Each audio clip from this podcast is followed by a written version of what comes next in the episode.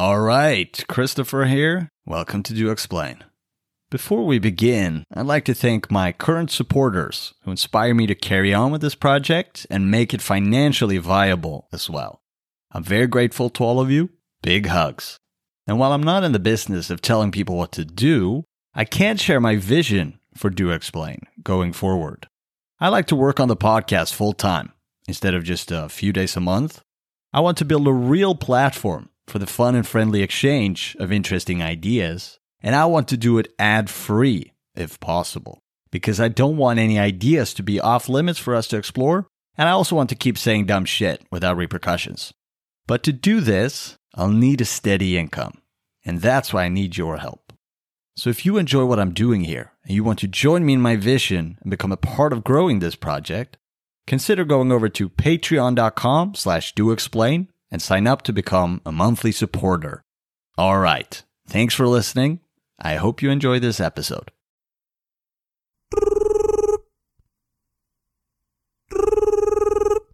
Hello? Yeah, um, hi. Do, do you have Charlie there? Uh, uh, sure, one moment, please. Uh, Charlie, I think it's Christopher online. I don't want to talk to him. Oh, um, he's busy right now. He's, um, he's making us oxes for breakfast. Um, is he still pissed about that fucking Gollum thing? Come on, man. Come on, put him on the phone. Fuck. come on, okay. Um, he really wants to talk to you. He says you might be pissed about the Gollum thing. What's that about? Uh, don't worry about it. Let me talk to him. What? What do you want? Hey, yo, dude. Come. I mean, yeah. I, I, I, I know what I said. I know you got butthurt about it, and okay. I just okay. Sincerely, from the bottom of my heart, that was I, I I really meant it. You look practically the hey, same. Okay, can we move on hell? now? What?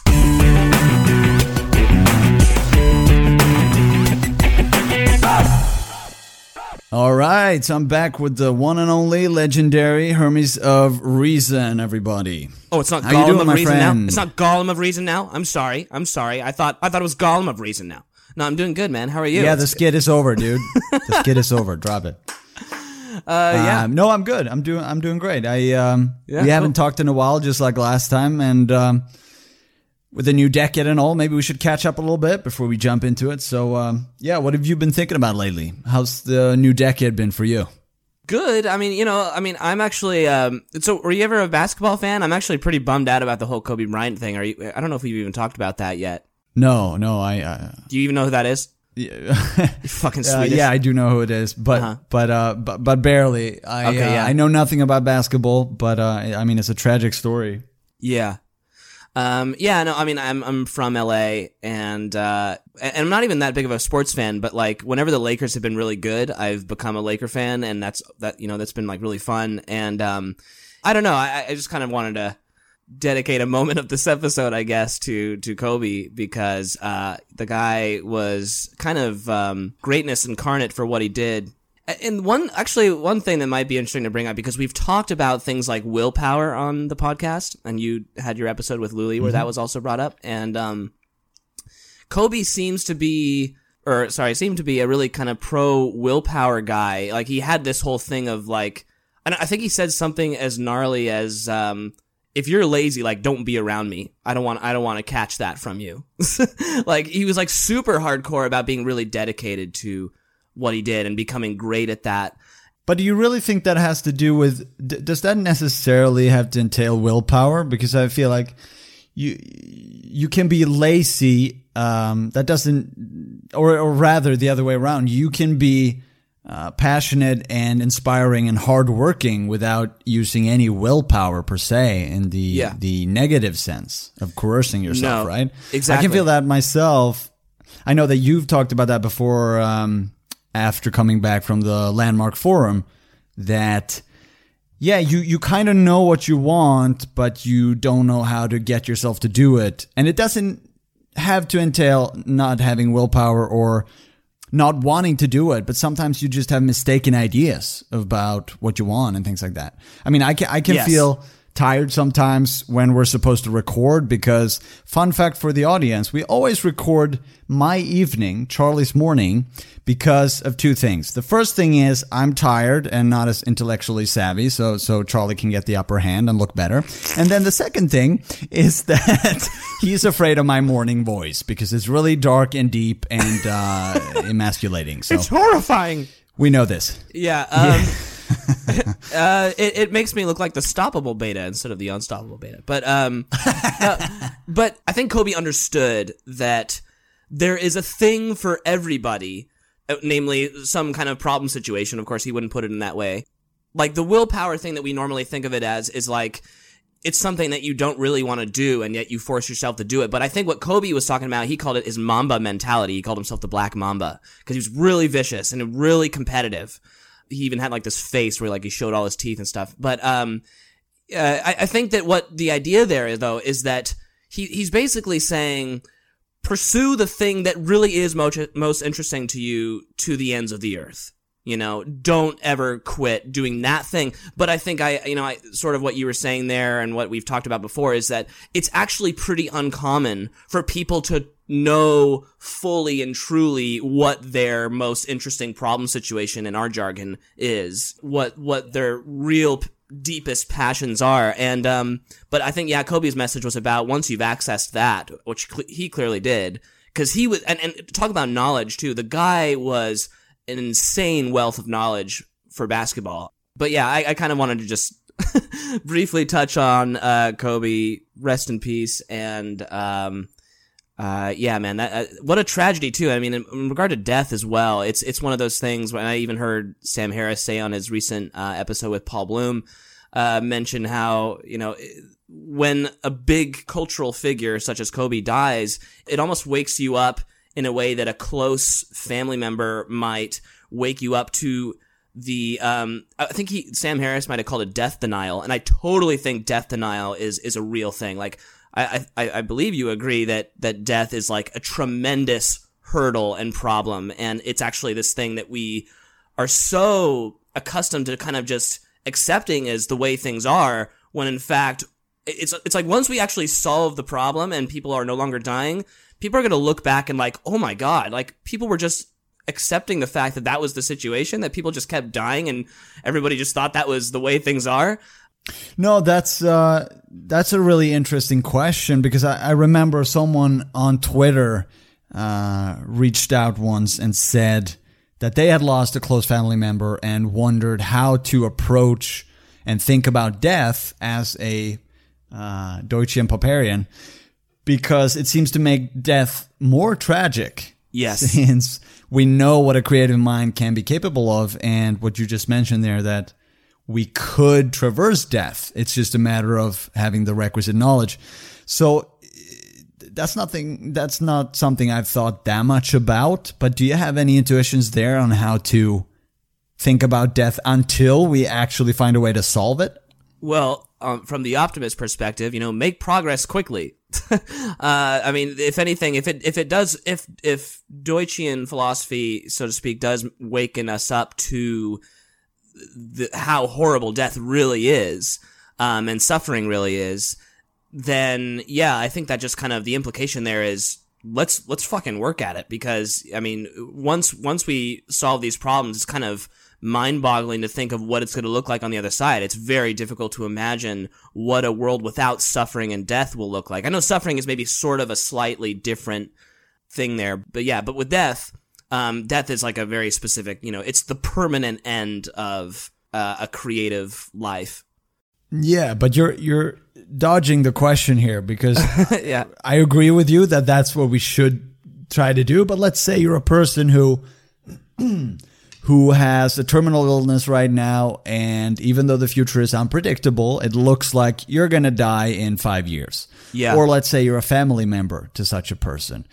Um, and I'm asking you, knowing full well that you're not a licensed psychiatrist or, or psychologist, but how, how, how would you approach that personally, you think, if that was you in that situation, either as the, the die or as the person who is uh, the die. related? You said the die. Yeah. Um, let's see. Yeah, I just made made up that word.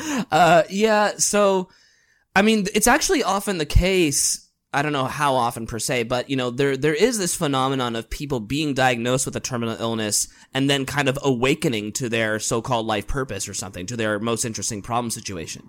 So there is that, um, and and again, I I, th- I think what if if we're not the one dying, then um, I, I, like I said, like I think we should sort of take it in that way that like you know make progress quickly, which means you know let's get in touch with our our best lives and live lives to the fullest, or like live our lives to the fullest. And that's definitely not, you know, that's a very kind of common idea. It's not, uh, you know, you don't need to be Deutschian for that. I, I don't know, man. I, I, yeah, I don't know a good answer for that, really, I guess, uh, if you're looking for something slightly different than what I'm already saying, but, uh, because, yeah, it's horrible. It's just No. so bad. Yeah.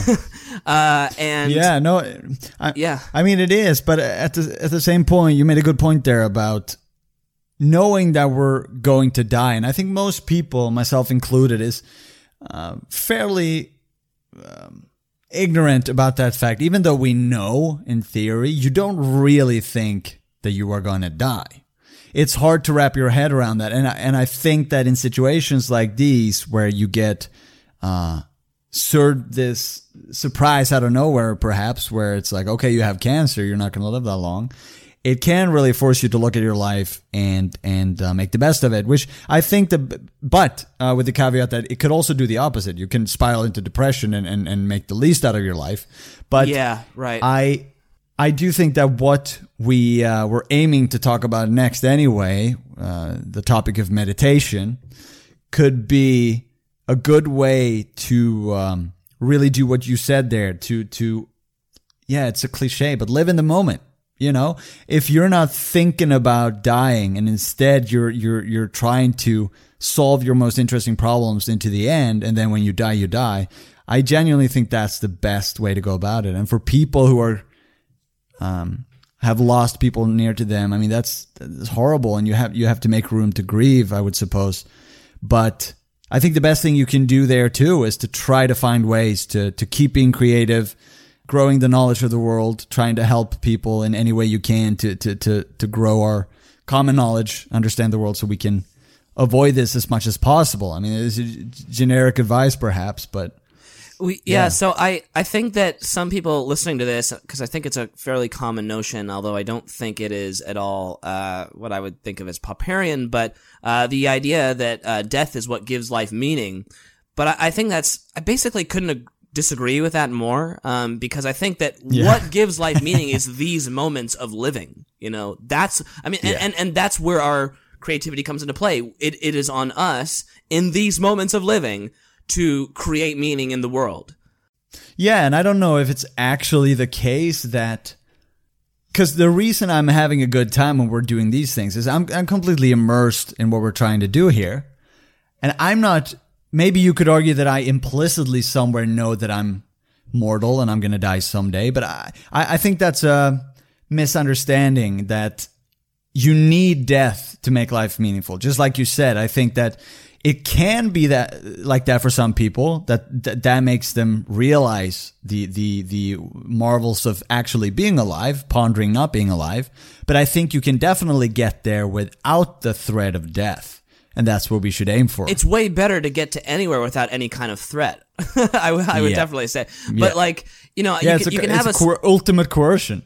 You can have like a sort of quasi example though, where you have somebody like Aubrey de Grey, um, the head of I think it's called SENS Research or something, and and he is working on human senescence as a problem. So so human physical decay, right? And and he he will f- he's trying to fix that issue, which kind of is like ultimately the thing that that causes death, in in many cases, and you could say that you know in, in a weird quasi way as i said that you know death kind of gives meaning to his life because his most interesting problem situation at least right now and, and has been is solving that problem but it's not like Yeah. you know that that death But gives not in a fundamental way. right well yeah it not in a in a way that that his well yeah the the, the point is to, to er his problem situation. the pro, the, yeah, the, the point for him is to eradicate death, not to just find ways of accepting it. Because I think the most most common intuition of death gives life meaning is a way of accepting the reality of death, and I I think that that is actually probably one of the more damaging, those seemingly benign and, and potentially useful in some situations uh, way of thinking. It, I, I think it, yeah, death denial. Again, I think as, as Sam Harris called it, maybe he got it from somebody else, but death denial is a real thing, and we should stop it. Stop it. Stop denying it, and like actually work on it. Yeah, for sure. But so uh, this made me think of studies on psychedelics where they have uh, had fairly good results on reducing death anxiety for patients. And I'm curious to know then, what do you think of? As far as I understand it, the, the stories they tell is that they somehow felt more connected to everything. You know, the classic trope of, I, yeah, you know, consciousness transcends the body. This is how it feels, I suppose. It transcends the body and it transcends uh, individuality. And you just felt like there's something deeper to you that death cannot destroy or, or, and that made them feel much better. And then they die feeling much better. Do you, I, I personally don't think those experiences actually tell you that. I don't think that's a valid, um, inference. That's empiricist, as we know, as we have critiqued. But do you think that's a, a valid thing to do to, to soothe the minds of, of dying souls or, um, yeah, do you, do you get my question? So yeah, because I think that what's actually happening there is, you know, the reality of death is different from the worry of death. So I think you know another way of of uh, translating uh, letting go of the fear of death is embracing risk taking, as it were, or something. And I think that risk taking is 100% necessary for optimism and, and creativity to live fully, uh, or to be expressed fully. So yeah, I, I think that everybody has their own very uniquely individual problem situation. And so whatever it was for the terminal uh, patient who had a psychedelic experience and then let go of the fear of death and then lived a better life, th- there has to be some very mind specific to that mind thing that that did. And I think that people often interpret and, and I don't really, I don't know how deep we can go into this, and I don't know if I want to go too deep because it feels, I, I don't, I don't, I feel like I don't know much about what I'm about to say. But so I've always been like, for example, you know, like an atheist. Um, I've always been kind of anti-religion, but since becoming a Popperian, I have begun to take very seriously religious traditions and what knowledge they might actually contain and re- actually helping people. Because you know, you do get atheists who are confronted with this thing of this question of, well okay, if it's so meaningless and bullshit, then why is it actually helping me with this problem? You know, a, a religious person might say to an atheist. Uh, it's because it has to contain some kind of knowledge, but I think that the way that people explicitly interpret these things, like, oh, it's because it's God who is helping me with that, I think there's some underlying idea that is not being expressed in language, so in other words, an explicit idea, that is actually the thing that's helping them more so than that explicit idea of it being God or whatever it might be. But essentially, it is a form of death denial. That's what gives them the relief. Oh, I, am consciousness is going to outlive my body, so it's all right. Well, but again, So my question, I yeah. guess, is it, it, it, I, I would say it's it's rational to fear dying. Is it rational to want to be irrationally swayed of uh, something like that to, to dampen your pain or, or fear or so I, I think that maybe it's just better to think of it, it being rational to have death in your mind as a factor that, that plays a role rather than like fear it or whatever it might be. It's just that death is a thing. So I have to, you know, it, it, it's there in my mind. Like I know I have some kind of timeline here. And actually, we have one thing I want to want to say, and definitely relates to the Kobe thing um, and death in general, and and death denial. In that, my parents were actually visiting me uh, the the day that that Kobe died, and um, I was talking to them about how I had actually recently uh, seen my my grandmother, who's now 92, and it was like you know having this conversation with them, and it was like. I don't really know if that may, maybe was the last time I, I'm gonna see her or whatever. But then I, you know, it, it immediately occurred to me where I was like, damn, you know what? It's actually like that with anybody, everybody. Like every, it could be the last time we ever do a podcast. God, I hope so. I hope so too, man. Oh god, this has been a whole fucking nightmare. No, no, no. Um, but uh, if you die and I don't have to do this podcast anymore, God, that would be amazing. No, um, but it, but it, it was really kind of incredible too because I we we talked about that and, and I made that point and that had to have been within the hour of Kobe dying and both my parents and I were huge fans of Kobe Yeah. and But but there is something to that way of thinking that I think it's a stoicist technique actually to think about maybe not death uh, specifically, but but imagine horrible things that could happen to you uh, every day, and then you get extremely grateful for what you already have. You, you you shine a light on how lucky you are not to be in those horrible situations, and I even though I think that we can get to a place where yeah, where death is not an issue anymore, I do think we can leverage it as a tool to to think like you just said there that okay, this might be the last time I ever talk to Charlie. I'm going to be really cherishing it. I'm going to listen to everything you have to say and not think, ah, I can, I can talk to him next time or I'll listen better next time because there, sooner or later there won't be a next time, presumably. Yeah. So, um, I do think we can use it. Uh, we might as well. Yeah, absolutely. Uh, but and but that's the thing. I think there's something just it's kind of hard to grasp. Like like the death denial goes deep, is what I'm saying. Like um Yeah. like until something like uh you know somebody who you really admire or something uh dies young or whatever it might be. It's it's kind it, like those moments shake us out of it, you know, ever so slightly. But yeah, how to maintain that sense of preciousness of each moment does sound like a uh, practice worth cultivating, and that's actually a pretty damn good segue to our next topic. So, Yes. And our next topic is meditation. And so I, I just want to give a preamble here with a um, um, a quibble of mine, yeah, which is I, I don't like the word meditation. I actually I loathe it at this point because to me it's so uh, it's so much associated with it's become such a uh, craze right now. It's like in popular culture to meditate. It's a great stress reduction tool, and it's kind of hip and in vogue to meditate. And it's it's and there to me there are a lot of coercive memes along with that on how long you should do it and how you have to do it every day. And we'll get into that. But but I prefer personally uh, the words introspection or contemplation for the same practices because to me they carry more weight and they are they are not as shallow uh, and exploited as the word meditation but that's just me uh, okay. I mean, what? Don't can I just push back on that and say, why are you so? um no you know, because us Popperians, don't we make a, a fuss about words really not being that important?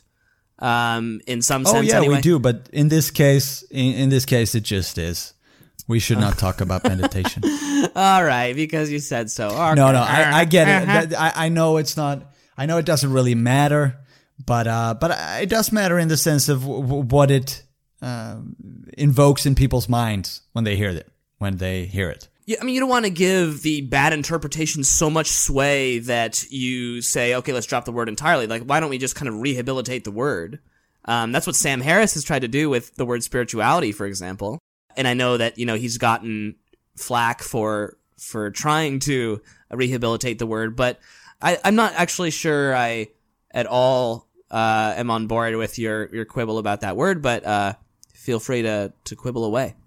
And i'm gonna stop the recording right now so that's cool All right. Um, but uh, no, no, yeah. no. So, so, so how? Let's let's start. How how do you currently view meditation? Because both uh, both you and I have had oscillating views on this, and I'm I'm not sure where you are right now. So, let me know. So just a couple caveats first. First being, um, I I don't meditate really much at all. Um, although I have been through phases of meditating. I there was a time when I was actually meditating for two hours a day. Not a meditation expert.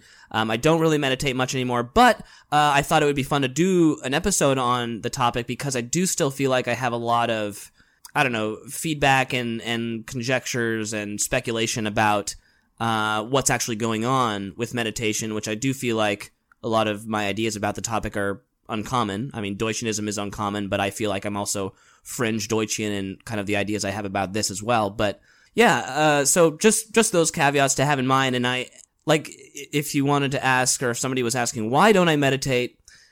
You know, it, it's it's this weird kind of ambiguous answer. I don't really have a good answer for that, like why I don't meditate. But I mean, I could tell you that I, when I was doing the two hour a day thing, and then I Nobody stopped. but when I was doing the two hour thing, hour, hour a day thing, and I stopped, I stopped actually because it was after reading the beginning of Infinity and getting it, and then having this entire shift in epistemology, and then not knowing what to make of meditation after that. And I just thought that um, the intellectual journey that was opened up by David Deutsch's content was just more interesting to me than continuing my meditation practice until I was able to reformulate it in a way that that was you know compatible with my my new epistemology. Yeah. because once the epistemology shifts so many things shift. Um and and that was uh, I won't say immediately clear to me but but pretty quickly it became clear to me that there were a ton of things that I was really worked up about about life and the world that were false and then I changed my mind about those and maybe that's another conversation for another day exactly what those are because that's like I said a lot of those are not about meditation Okay, so my basic, again, very speculative idea about what's happening with meditation is that, well, first of all, a lot of the language used around it is, is murky and not very clear. And I think that there is a, a job of speaking clearly to do with meditation practitioners that is yet to be sort of accessed. And that said, I think that uh, meme theory, again, a thing that is not very well subscribed to and understood, I think plays some role in what's actually happening with meditation. Meme maintenance, as it were, is the thing that meditation is doing. So what, what do you mean by that? Um, yeah, so memes are, you know, behaviors with corresponding ideas, right? And so meditation is like, I know, would turn that around. Okay. I, I, I just had that's a quibble I have with how you talk about it. I think Okay. it's it's always the replicate. The replication is the idea that leads to the behavior. I think it's wrong to to say the say it the other way around.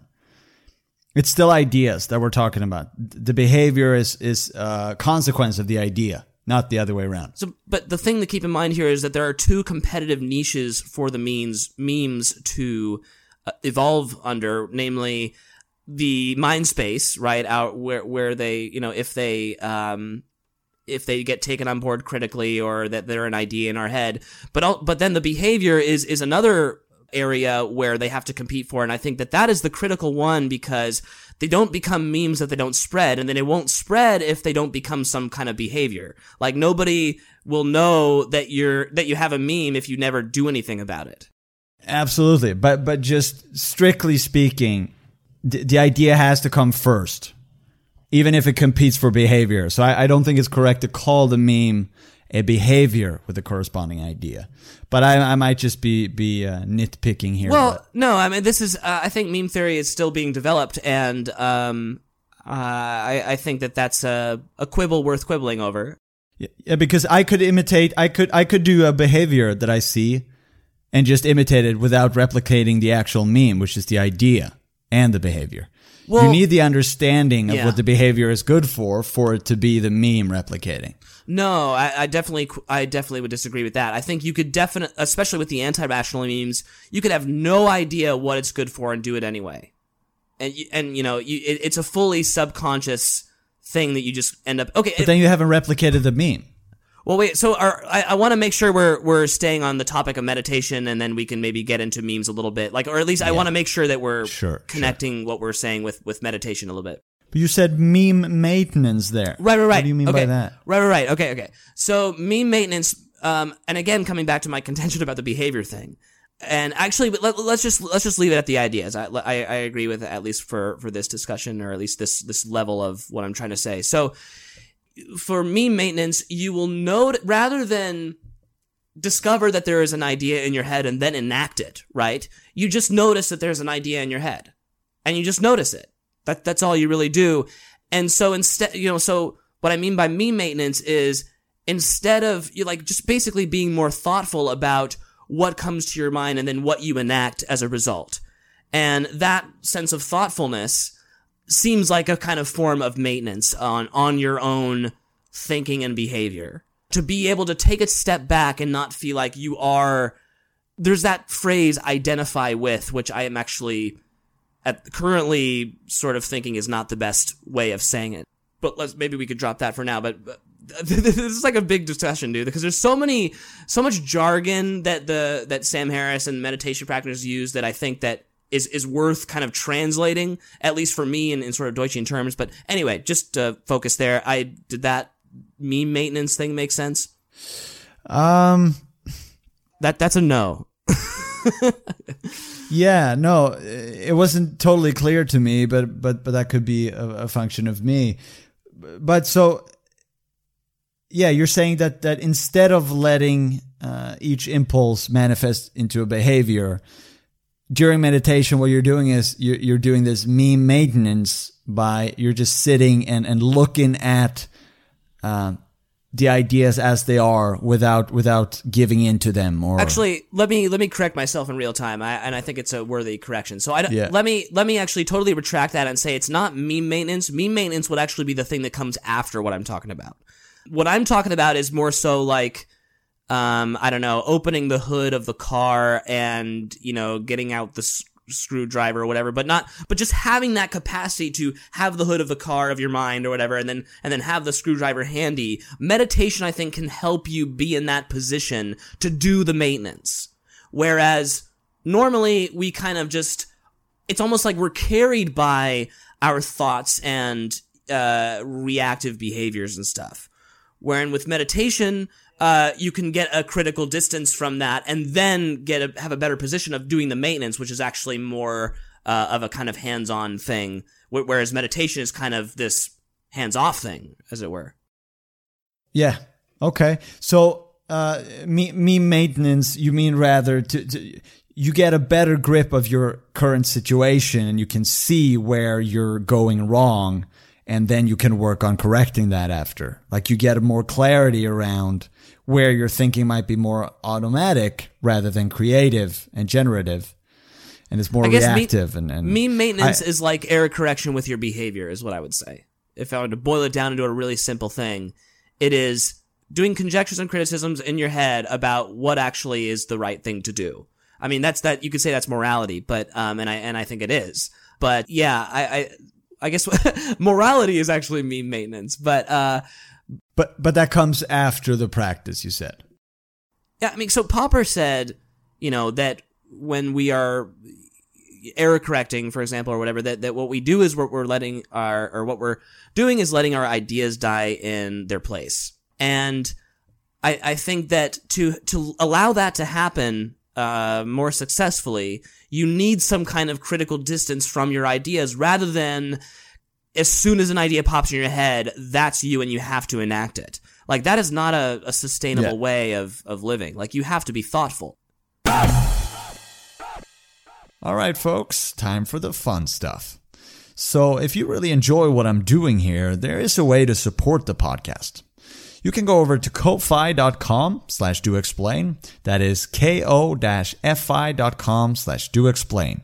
And you can make a one-time donation or even a monthly donation if that's the kind of person you feel like being this year. Maybe you should ask yourself, what would Jesus do? And then surely Jesus would donate to Do Explain. Another way you can help me out is to go over to iTunes and write me a five star review. That would also be very helpful. All right. Thank you very much. Let's get back to enjoying the show. Let me contrast, not that I disagree with what you said, but I'll just paint my picture of how I'm thinking about Sure. meditation right Yeah. now. Mm-hmm.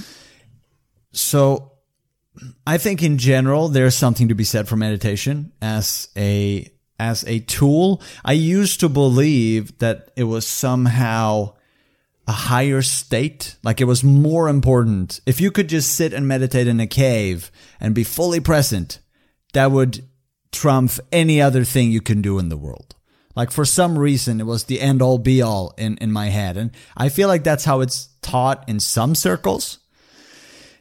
Be- be- because the idea behind that seemed to be there's something inherently pleasant with with just being conscious like it's it's uh it's joyous inherently and now i i heard david on sam's first uh podcast episode with sam say that maybe meditation no actually it's the It was second the second one, yeah. irrelevant but it's the second one but they were talking about what meditation might be and sam using ki- kind of different terminology said it's a problem free state Whereas David saw it more as there's no such thing as a problem free state following Popper.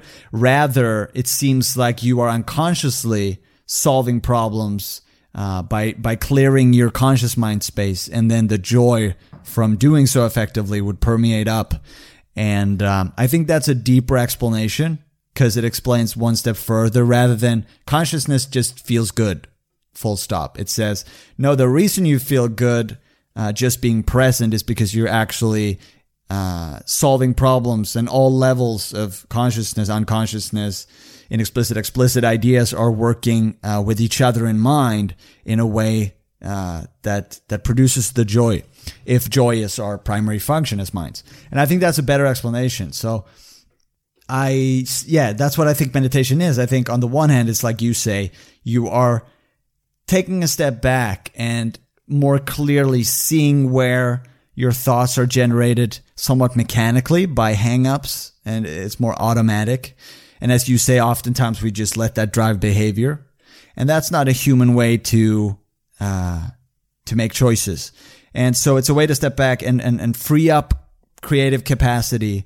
And oftentimes people say that when they meditate and they get into deep meditation, they have the most creative thoughts they've ever had. So that, that's also a clear sign to me that, that, that theory is better, that Mm-hmm. you're actually loosening up some knots somehow, um, that were keeping you stuck creatively. Mm-hmm. And then you can solve problems better. So I do think it's useful, but my problems with it, how it's taught often is that this usefulness comes with a lot of coercive memes. Uh, a few of them being, for instance, that you have to meditate this every day and you have to set the clock for a certain amount of time. Now, for some people, maybe that works good and they love doing that and that actually helps them. For a person like me, I think I always feel coerced. It feels forced. And sometimes I might actually be already in a creative problem solving state and a free, free state of mind where I don't feel like I, I would be better off sitting down and meditating. Uh, and that I would rather follow these train of t- thought that's popping up in my head. Like it's not a coercive thing. It's not a hang up thing. I'm just genuinely excited to think about that thing. And I think that's often neglected, uh, that meditation should help you think better, not devalue thinking Right. uh, overall and say that meditation is somehow a, a better use of your time generally. I don't believe that at all. So I, I, I want to end on a quote by Alan Watts, I think, or rather something he talked about. He said that he's more, if you look at a cat, a cat can sit sometimes and stare just out into space, do nothing, uh, don't move. And then all of a sudden it gets bored with that and it, it, it walks away. Uh, now, I don't believe a cat is creative or conscious even, but th- there's something to that. Like you, you, I would rather meditate when I feel like meditating and when I don't, I stop. I don't care about what the timer said or if I had done my two hours today or, um, yeah, I'd rather do something else. I think the fun criterion wins. Uh, and, and you should keep that in mind. Oh God, did you just say cats are unconscious? We're we're gonna have to have a talk about that, my friend. No, no, I mean we, we agree on that. Yeah, but, that's a um, different episode, That is a yes. different episode. Um, That's a cliffhanger. so yeah, so so the thing, so definitely clear. It seems that that the subconscious uh, mind is is somehow being kind of uh, treaded upon, or you know, it's being highlighted with this meditation practice, or you know that that uh, you know. I know Sam Harris says a thing like, "When you notice a thought, where did it come from, and then when it goes away, where did it go?" Right, and you know, well, our subconscious. um, and our the the thing about our subconscious is is that it is a blind spot. You know, so we have blind spots, and you know, we're our fallibility is itself a kind of generalized blind spot component of uh, our capacity to know things and all that, and or come to know things. And uh, I, I assume that most of our listeners have read chapter 15 of The Beginning of Infinity, The Evolution of Culture, where David talks about rational and anti-rational memes, and you've talked about it on, I think we have as well, um, but you have with other guests mentioned it on uh, the podcast. But so anti-rational memes, right? They need ways of suppressing criticism. Um, and I think that a really good place to hide if you're a meme to suppress suppress criticism is one's subconscious. So there, hmm. it has to be. I think that these anti-rational memes mostly hide in our subconscious, and so when we're doing this meditation thing, we're noticing the things that are popping out of our subconscious and you know, I think that there are experiences that people have that are very negative with meditation where they're kind of like they they actually get really uncomfortable in a meditation thing because of it, it's almost like they're realizing it may not be phrased in this way, but I kind of think what's going on there is how negative the ideas are that are coming out of the subconscious. They're they're sort of implicitly realizing that, and and then it's like, okay, I don't want to meditate anymore. And uh, you know, these negative ideas, I mean things like self-deprecating ideas, things that would say that you need to suppress a thing that you really want in order to get that thing that social reality says you should get or whatever, so you should people please, whatever it might be. So those are memes, right? But they are, they really exploit that blind spot of our subconscious, I think. And, and this gets back to another thing that I have talked about before, where I think I mentioned something like, I don't think that anybody really does act against their better knowledge. But um, I, I had this experience of the other day where um, this uh, friend of mine uh, asked if uh, she wanted or she it was okay if she could walk her dog with me walking my dog, and I said yes. But I also like noticed this. Oh, I kind of want to be alone type feeling, but I I really kind of just pushed that to the side, and I really kind of went all people pleasy about it, and it turned out to be actually a kind of not the not the best walk in the world with, with, with my dog because I, I really like, I was kind of like annoyed with her being around a little bit. And it was like, damn, I really should have kind of really listened to that, that part of me that was saying I wanted to do it alone. And so you could say there that I was acting against my better knowledge. And I, I, I don't, I'm not going to quibble that much with that because I think there's a sense in which that was, that's true. But clearly I didn't have the knowledge that it would require for me to take more seriously the idea and listen to it more, the idea of me actually being like, you know what, I want to, I want to do this alone. And I think, you know, something like meditation, so mindfulness, and again, I think it's pretty much analogous to thoughtfulness.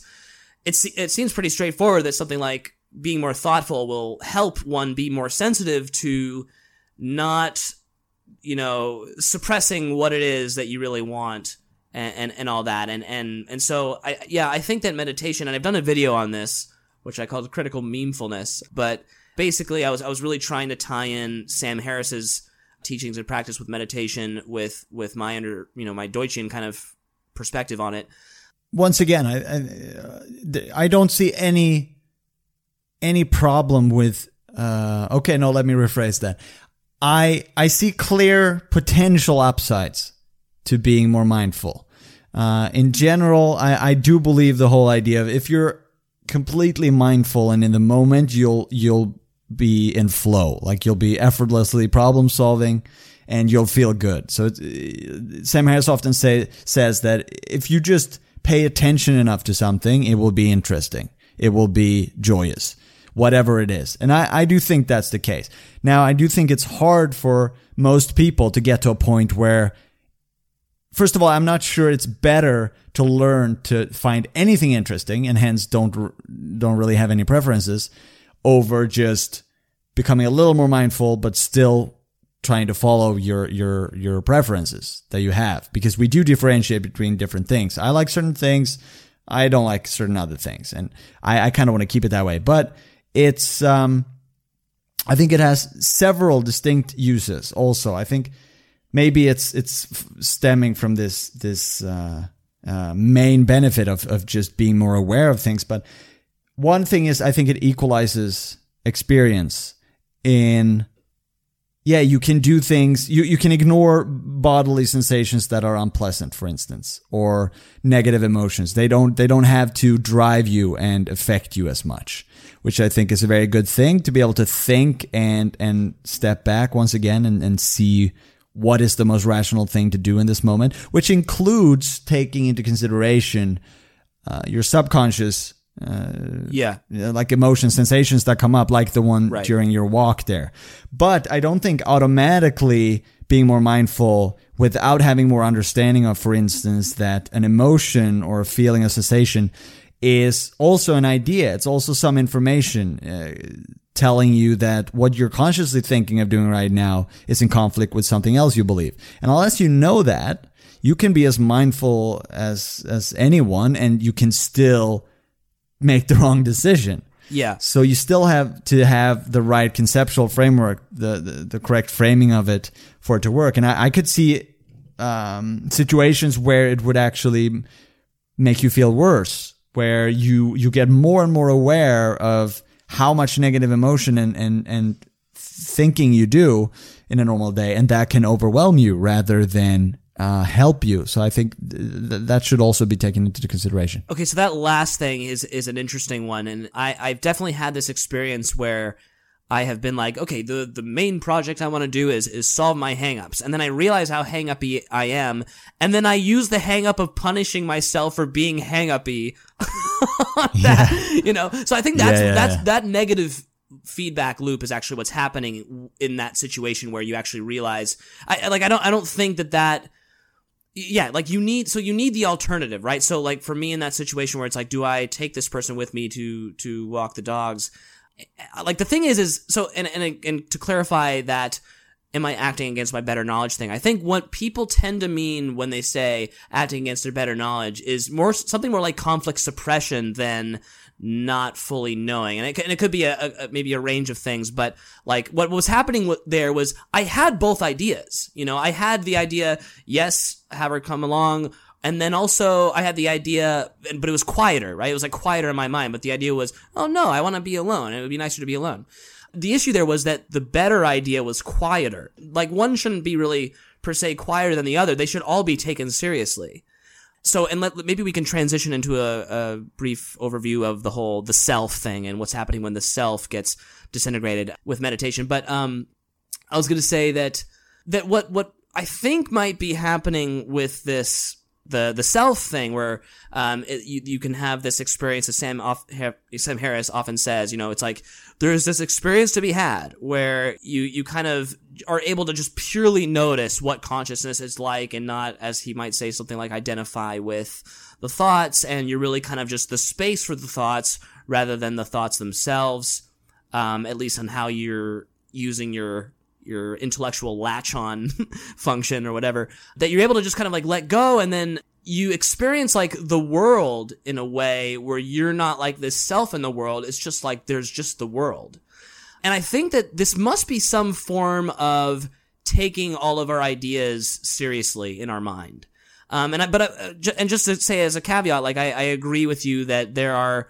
ways of coming at this practice that are definitely coercive. Like for example, and we've talked about this before, where and, and Sam also mentions in his in his chapter "Guru's Death and Other Drugs." I think is the name of the chapter in "Waking Up," his book, which is about meditation, and uh, he talks about how there were gurus who basically used the whole let go of yourself and, and desires thing to basically coerce those people.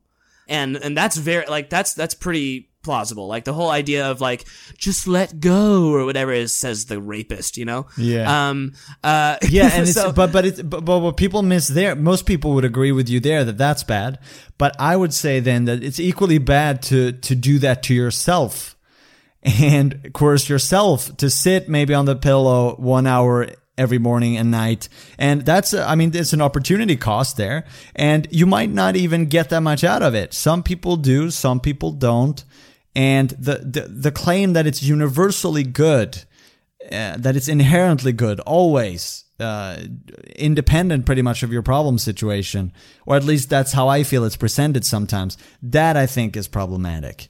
Um, do what you want. And, and sometimes i guess that people might not be aware of how useful it would be for them and they kind of have to force themselves to try it to even see if there's something to it.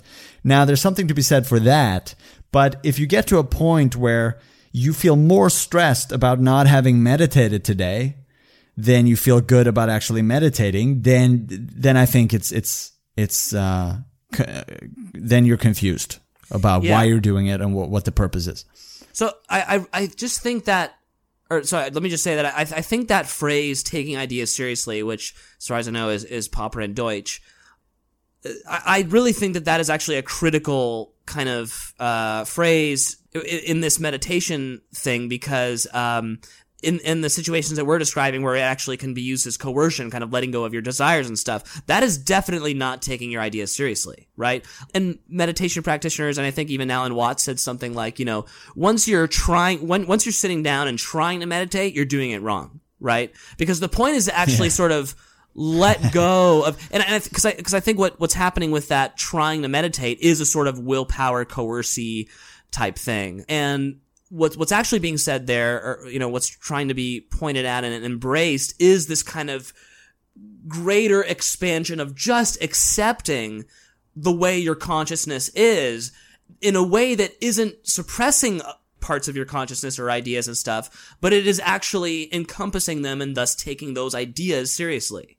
And, and not privileging other, one, some ideas over others, like I need to meditate correctly or or um, or something like that. Which, by the way, not to say that there isn't, you know, as we're saying right now, that there are better and worse ways of of doing this. But yeah. that the way that that thought can be framed, am I doing it right or not, could be a, a part of the problem too. It, in during the practice, so it says. So the meditation practitioners make a big fuss or tend to make a big fuss about actually sitting down and doing the practice, but it does seem like you could probably not have to sit down and do this thing to actually really get good at it. Like you could just be super good at kind of having these like f- flashes of mindfulness no matter what you're doing. And this is, you know, it's tend to be, it is said that you could kind of do it at any time, although harder at some times than others. But I think it's often like advised that you should, uh, sit down and, and really kind of do the concentrating thing.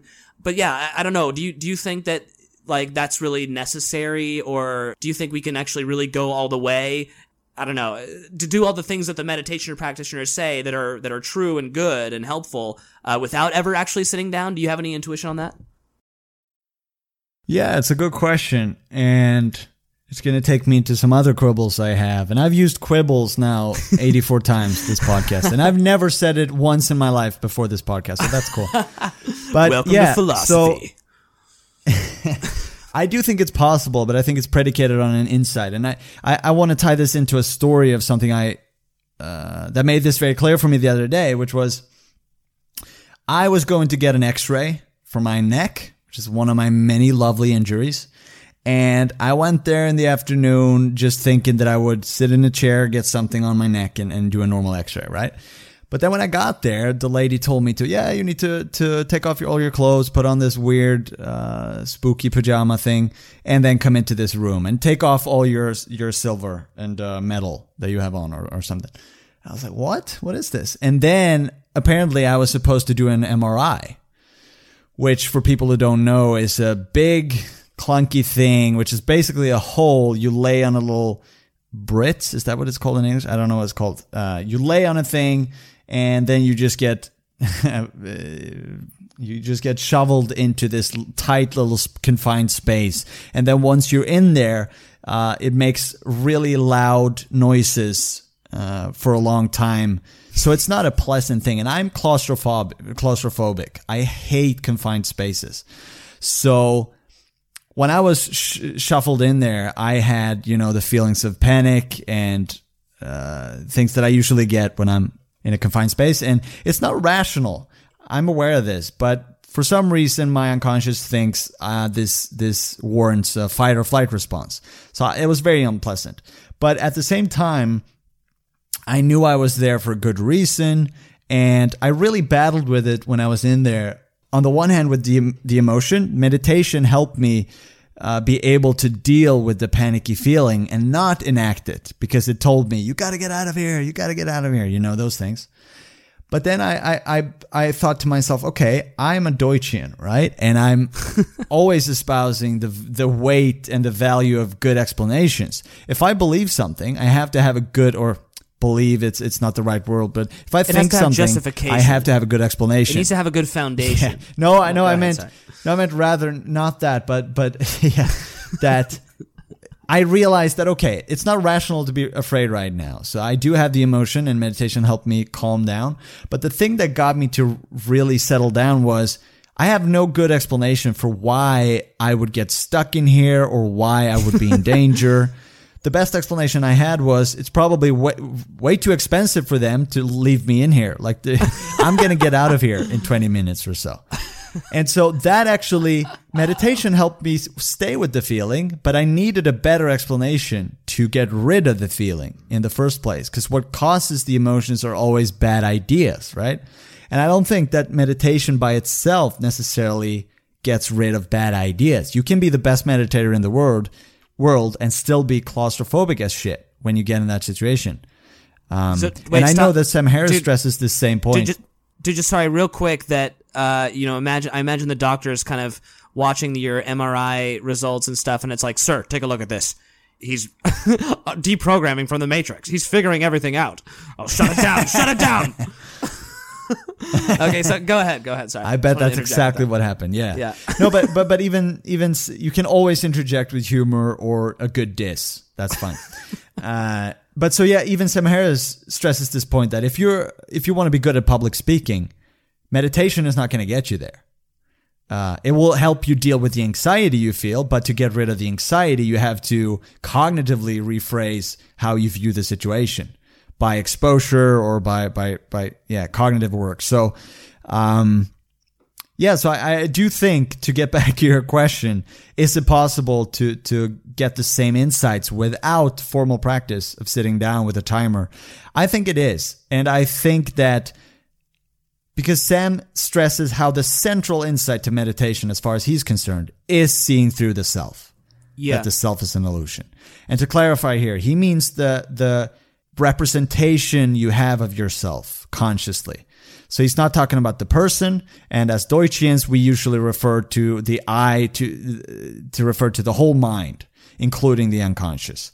But I do think that you can understand cognitively and have the same insight that, okay, I can't be a static thing because what I am is a certain problem situation at a certain time. And my ideas and my problems, they evolve. So there's nothing that's uh, a constant except for maybe the creative capacity then. You can talk about it like that or consciousness, if you will. But um, yeah, so I, I do think that's possible. And I'm not sure why for instance, the experience of seeing through the self that he talks about and that you mentioned, to, to feel this expansion and this complete, there's no center to consciousness. There's just consciousness and its contents.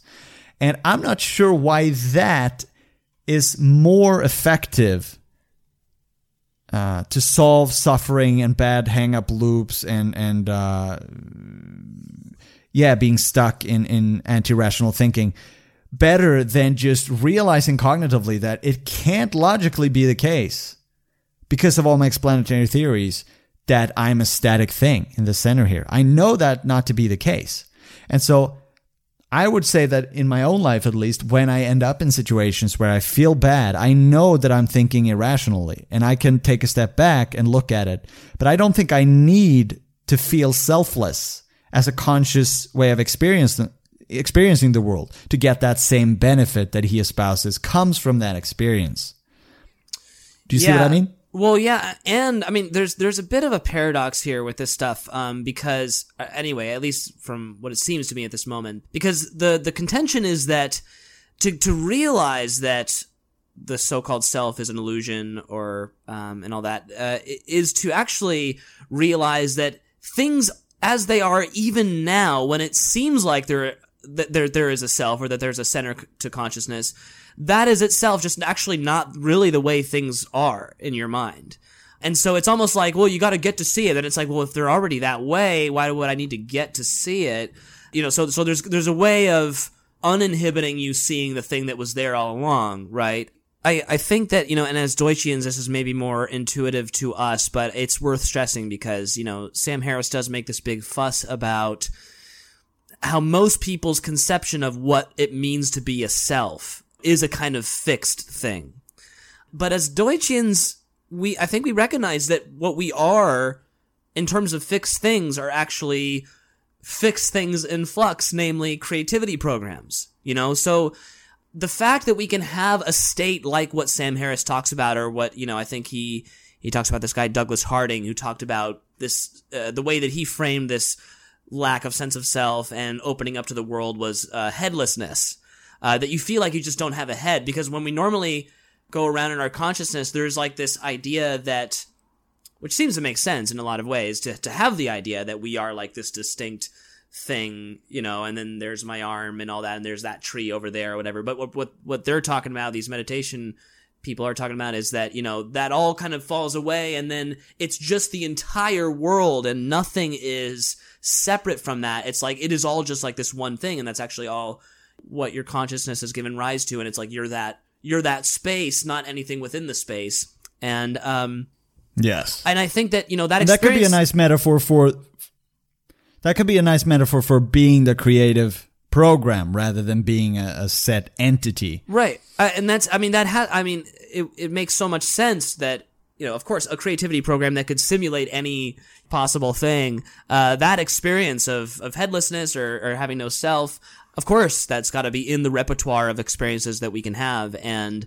frames of mind that we can have. And, and yeah, I, I do think that it, there's something about, uh, okay, so th- there's that's this is the other thing that I wanted to say about the self and what is a, an important, I think, clarification on what Sam Harris talks about it in regard to where that you know once you realize the self falls away, you can kind of feel better about stuff, um, not get so caught up in your uh, self-referential thought loops or um, but I think that you know so this gets back at a thing we mentioned earlier where um, I think that one of the most common and nefarious things uh, in human history is like basically like negative self-talk.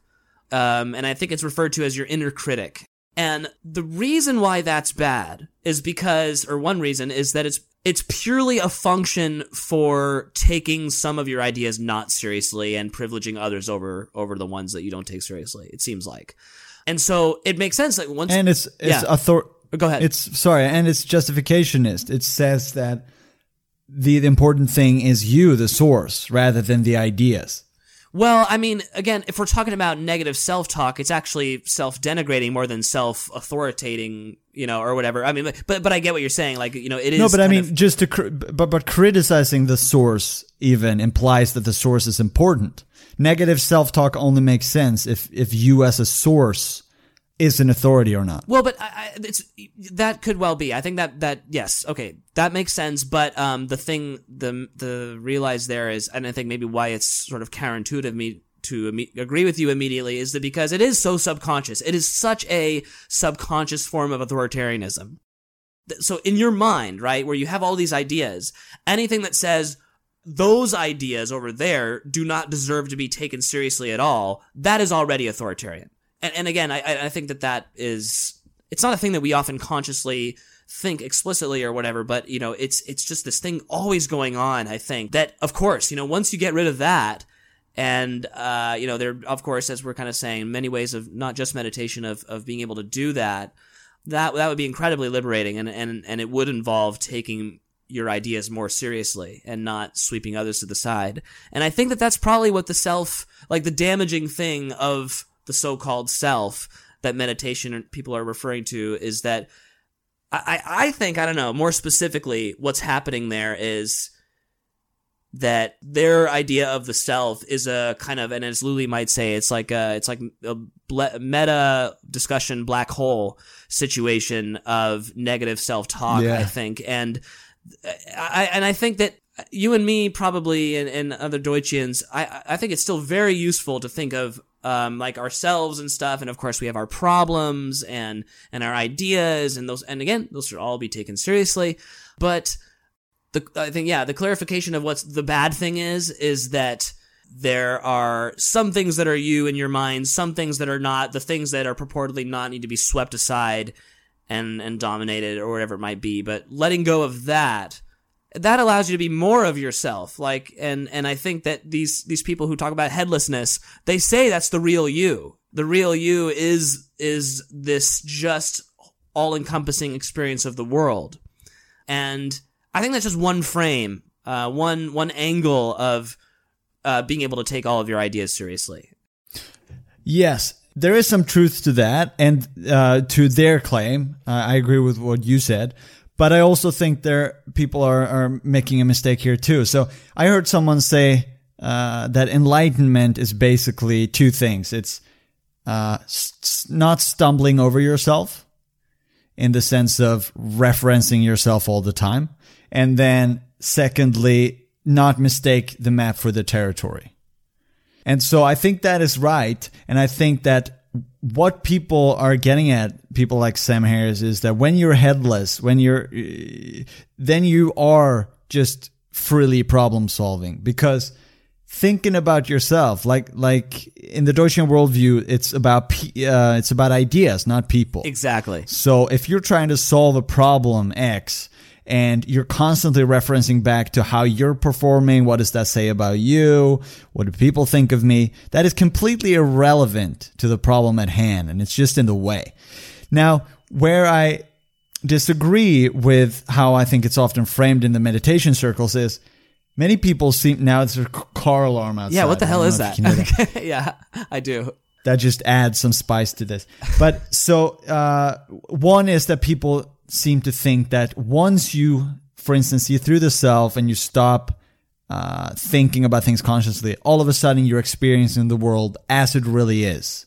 I think empiricism uh, very often creeps in there as some kind of okay, now I'm actually seeing. Now the veil of Maya is lifted, and I can actually experience everything as is. And when I spoke to David about this, he said that even the idea and it is an idea that you have uh, an open consciousness free of conscious thoughts. That is undergirded by a interpretational thought. Yes. there's no way to get around that. So the whole idea that there is just an open awareness that's also an interpretational thought. That is masking as not being a thought. Exactly. it's a false thought also. And then the second thing is i i don't know if i agree with sam when he says that i've heard him say in an episode that it it's different from flow to see through the self because in flow you might just not be aware of the self at all and not aware that you're not aware of the self. Like usually you feel like you're behind your face but when you're in flow you might not feel like that but you're not aware that you don't feel it Whereas he says that it's a even better way to be to know, to notice that there is no self in the center of it while you're doing it. And and I don't see why I guess he would argue that that's better because then you realize that there's no self in the middle that you can worry about and that matters. But I'm not sure I agree with that. If you're con- continually in flow doing interesting problem solving, I don't see why that would be any less valuable No. uh, if you have the right conceptual framework as we have of what people fundamentally are, not being static and so on. frankly, if What I'm, you think? it- yeah, if I'm in a state of flow, uh, say I'm doing like a drum solo or something, I want to sort of be the thing that I'm doing, but fully, freely doing it. You know, I, I, I yeah, I don't, I agree with you. I think I don't th- see the value in like doing a drum solo and then all of a sudden I recognize that it's not even me doing it. I, I, it's like, what the fuck does that even mean? Like, I like, I, I, like, I don't, I don't. Is that even possible? I mean, I'm sure it has to be possible. I think, but it's like, I imagine if I did. Cause yeah, it's not like I'm thinking at these self-referential things while I'm doing the drum solo, but um, you know, it's it's more like what's the next idea, and I really like what you just said there uh, about people and ideas. That, that that distinction is so important, and I, I think even with flow. So like with flow, it's just about the ideas. You're just purely on the conjecture criticism forefront of your mind when doing something with that that's fl- flow like you know with drum solo or whatever it is. It really is about ideas not people. And if meditation is allowing this kind of ideas not people thing to happen within your mind hell i mean that's awesome. But but yeah i it's really i'm just really trying to like imagine what it would be like to have like that headless thing while i'm doing like a drum solo because it seems like it would be maybe disorienting No, I think you have that. I just don't think you're aware of it. What he's Right, talking about is an extra level of meta awareness where you you you're not thinking, "Oh, I am headless." Then the I, the feeling about being uh, behind your face is back, but you can you can notice that, "Oh my god, this just open consciousness and it feels like this is just doing itself pretty much." I'm not up in my head thinking about the drum solo in any sense. And I see how that can be valuable, but but Oh, sorry. I, so I, I want to say that's an interesting thing because I, I am a drummer and I have said in the past, and I think I, you know, I got this idea from from somebody or whatever, but that you know, when you're soloing, you you can't think is what I used to say. But now I fully see soloing as a form of free thinking.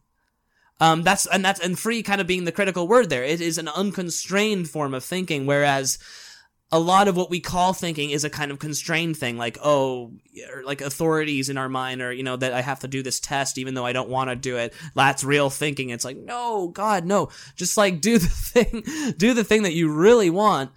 And thinking is supernatural with that, or not supernatural, but but it is very natural with that.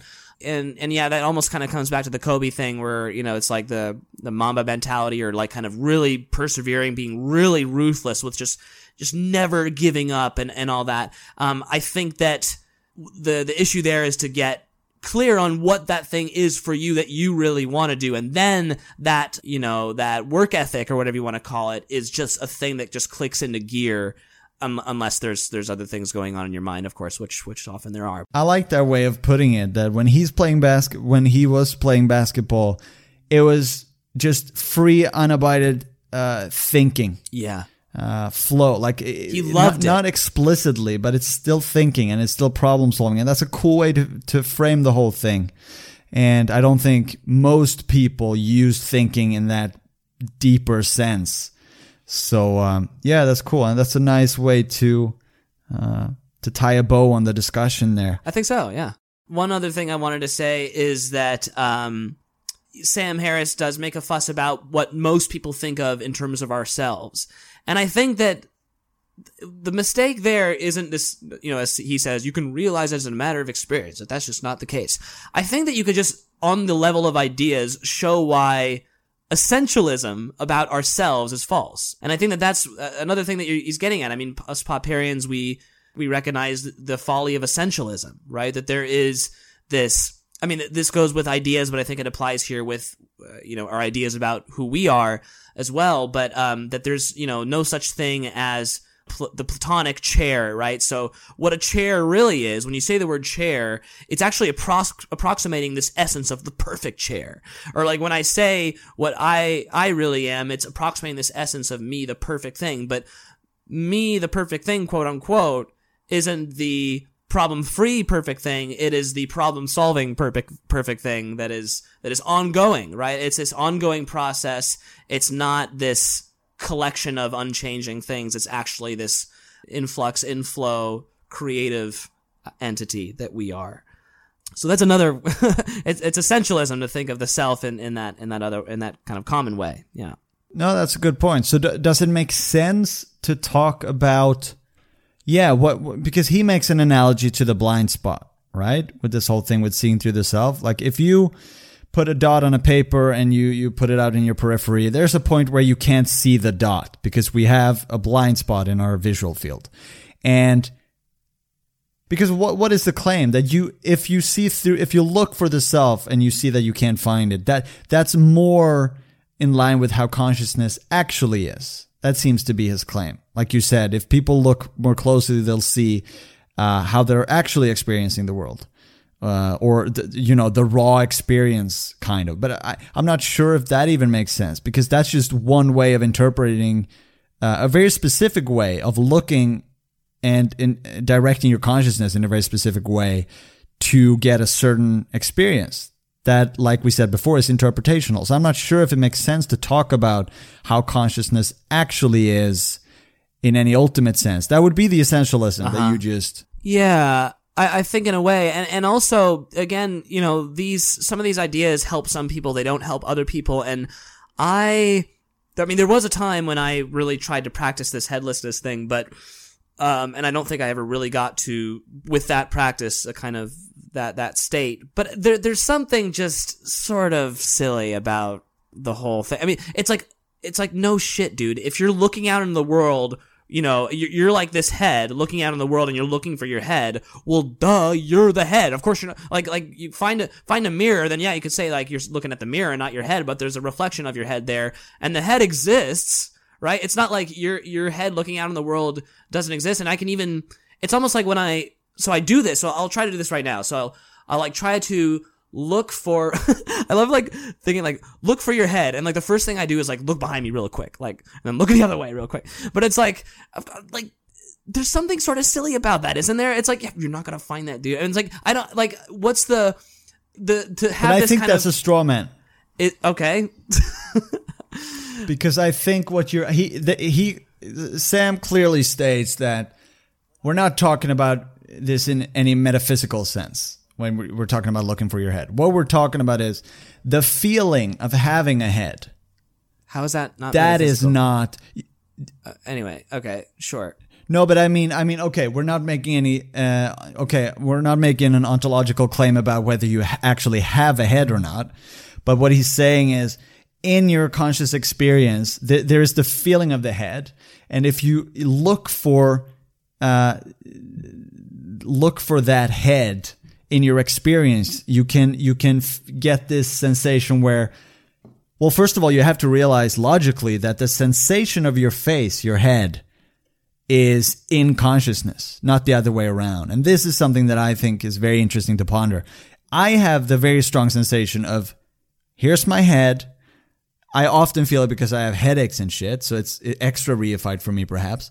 And consciousness is somehow in my head. My thinking is in my head. But it's the other way around. Consciousness is where the feeling Right, of your right, head right, and right, your right. thoughts Right, right. show up. So that Yes. can that can make for a cool phenomenal Yeah, okay. No, no, no. phenomenological I, experience. I, yeah, I, I, um, I can sympathize with that way of saying it. I, I guess, yeah. And and one thing I remember when I was really into this stuff, I, I remember like looking up at the stars, and you know, I, I have, I've always kind of really liked looking up at the stars, and and that feeling that I get when I do. But then I was like, oh wow, you know what? The the the thing isn't just that there are those stars out there and that they're beautiful. What's actually way more amazing is that there is this experience of doing that, and I'm it. It's like holy crap! Like I, Yeah. you know, it, the world is is lit up in my pitch black skull, and and you know the stars are uh, are bright and shining, and I'm you know this is this is happening in my head. Although there is a thing happening out there, there are stars out there, but this experience of how beautiful the night sky is. That is me in a way, you know, or that's the culture, cultural kind of value that I'm giving to looking up at the night sky. yeah. And hopefully we don't have to wait until we're on our deathbed or our loved ones are on our deathbed to actually realize this and appreciate it and take advantage of it because it's goddamn amazing. So um yeah, Charlie, it's always so much fun talking to you. So uh, I'm really glad we got to do this again and uh yeah, till next time. Yeah, same here, man. Looking forward to it. Talk to you then. Bye. Bye. Bye.